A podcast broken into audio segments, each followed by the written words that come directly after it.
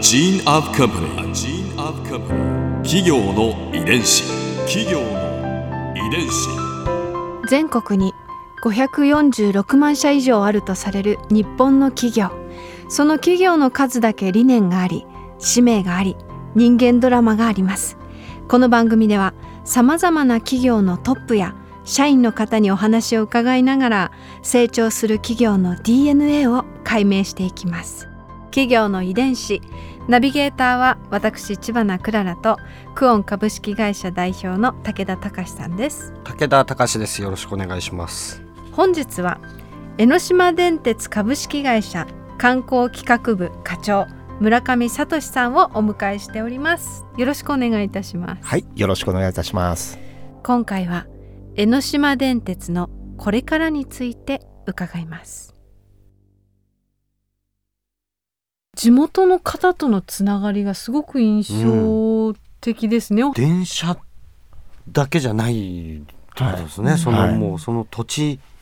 そうですね、だから今は本当にあの新しくこうサービスコンセプトで絵はがきになる江ノ電へっていうサービスコンセプトを今打ち出してまして、はいでそのあの絵はがきって何かというと昔から受け継がれてきた歴史文化だとかあのこうロケーション景観だったり、うん。そういう素晴らしいこう絵ですね。それを絵はがきに例えて、うん。うん。あのそで絵はがきになる江ノ電へ江ノ電って言っただけであの皆さんがあのうん。このエリアのこう景色を思い浮かべていただくと、うん。あの電車ではなくてあの景色が思い浮かぶ。ああのちょっとそんなこと世界にしたいっていうところであのそういったサービスコンセプトを、えー今出してます。うん。はい。私沖縄出身なんですけど、はなんか観光っていうと、はい。ちょっとねこうこう地元の人が置いてきぼりを、はい。あの食う感じってちょっとやっぱりあるんですよ、うんうん。なんかここにギャップがあるというか、うん。なんかそれをね全く感じないですね。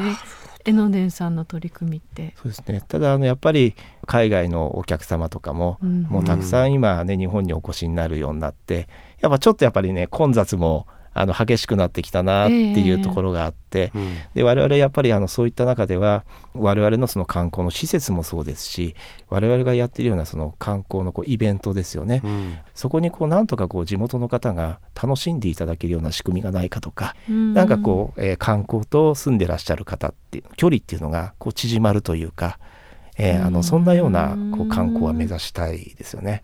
なんかその観光客海外も含めた方たちだけじゃなくて、はい。住民の方も、あの両方満足いただけるようなはい。イベントと街づくりっていうはい。コンセプトはとても素敵だと思うんですけど、はい。なんかこう心がけるていることはい。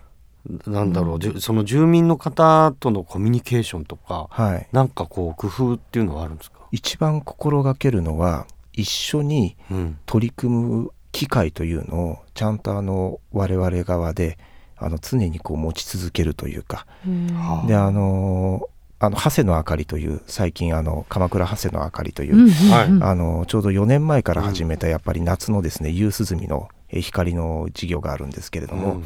あの8つのですねお寺さん神社さん施設さん、えー同時にライトアップをする事業なんですけれどもこれをやるにもやっぱり実行委員会の組織うん。を江ノ電がやっぱり事務局をやるんですね。はい。事務局でこう企画提案をすると。うん。でその委員の中に、えーやっぱりお寺様神社様施設さんそれからあと地元のですね自治会町内会の方必ず入っていただくんです、うわえー商店街の方自治会の方町内会の方。チームビルドをするっていうこと？えーやっぱりそうです。ただ我々はこの自治会の方だけの特別企画ってやっぱりやらさせていただくんですね、うん。あのそれは何かというとあの提灯を持ってあの自治会の方だけはお寺巡りができるような企画を、うん。はいえーやってみたりあとはそうするとあの自治会の方たちは今度自分たちでこうお囃子をですね、うん。えー皆さんその町内会ごとにこう参加してくれて神社さんでやってくれたりだとか、うん。あのそういうあの参加をお願いしたり、えー逆にあの自分たちがそういったことを楽しんでいただいたり、うん。あのそんなことがですね少しずつこうやって深まってきてるというか、じゃあお願いするだけじゃないってことですね。うそうですね。ななんか許可をもらうというよりは、はい。一緒に参加うん。できるようはにファシリテートしているね。そうですね。あの江ノ電の前はやっぱり鉄道会社なので、うん。線路畳んで逃げるわけにはまずいかない、うんうんだからとにかくもう地元の方と一緒になって盛り上げていくしかないんですね、逆にそうやって地元の方と一緒になって盛り上がっていけば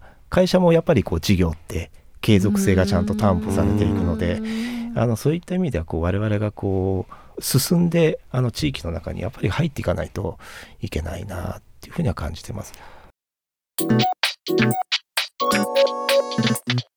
企業の遺伝子。あとまあ江ノ電120年。江ノ電120年ってすあごいですよ。ね。うーん。確かに江ノ電あっての、うん。その地域性だったりするわけですからねきっとね。そうですね。やっぱりあの嬉しいのはあのこの地域って結構クリエイティブなお仕事をされてる方も多くて、えね例えば、ですよね。えーあのまあ、うん絵描きさんだったり、うん。あの写真家さんだったりでそういった方があの江ノ電を景色の一部として描いていただいたり結構されるんですね。やっぱそれはありがたいですね。その景色の一部として見ていただいてるっていう。だからやっぱりあの我々は先ほどのあの絵はがきになる江ノ電絵っていうあのサービスコンセプト。やっぱりいつまでもその絵の中のちょっとこう一部としてうん。こうちょこんと、うん。まあ、あればいいと思っていて、あのそういう本当一部でありたいなっていうふうには思ってます。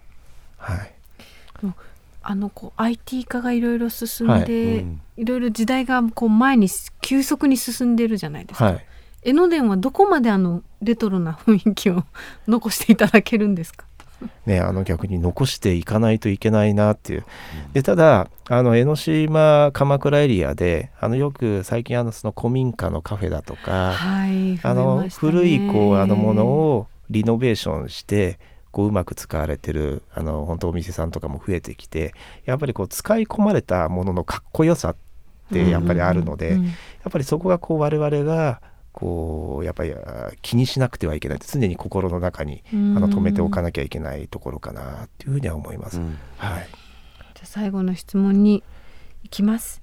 これは皆さんにいつも伺ってる質問なんですけれど100年後の未来江ノ島電鉄株式会社はどんな会社になっていると思いますか？またはどんな会社になっていてほしいですか？はい。えー朝鎌倉を散歩するとすごくこうみずみずしい空気にあふれていて、で夕方になると、えー富士山を背景に美しいサンセットがこう見れて、えーそれをその観光のお客様住んでる方もう本当にあいい景色だねっていうことをこう思いながら。でそこのこう一部こう江ノ電がゆっくり走ってる。なんかこうまあ今今と変わらないというか、えーうん。変わらない会社であるといいなというふうには思ってます。ここで Clara's Viewpoint。今回村上さんのお話の中で私が印象に残ったのはこれは100年後の未来についての質問のお答えです。もう100年後も変わらないでいてほしい。こう言い切った方ってこれまでいらっしゃったかな？なんかそう思わせるほどやっぱなんかこう潔さというかこう今を本当に愛しているしこよなく愛していてそれがずっと続いていてほしいという村上さんのその思い。いやなんかまた行きたくなりましたね。こう変えられるものを変えていく勇気と変わらないものを守り続ける覚悟みたいなものを村上さんのお話から感じました。企業の遺伝子。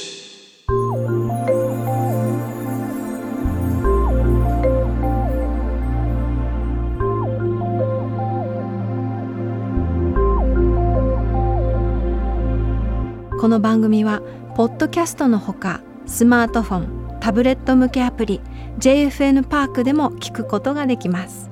お使いのアプリストアからダウンロードして企業の遺伝子のページにアクセスしてみてください。それでは来週もまたお会いしましょう。企業の遺伝子ナビゲーターは私千葉なクララとクオン株式会社代表の武田隆でした。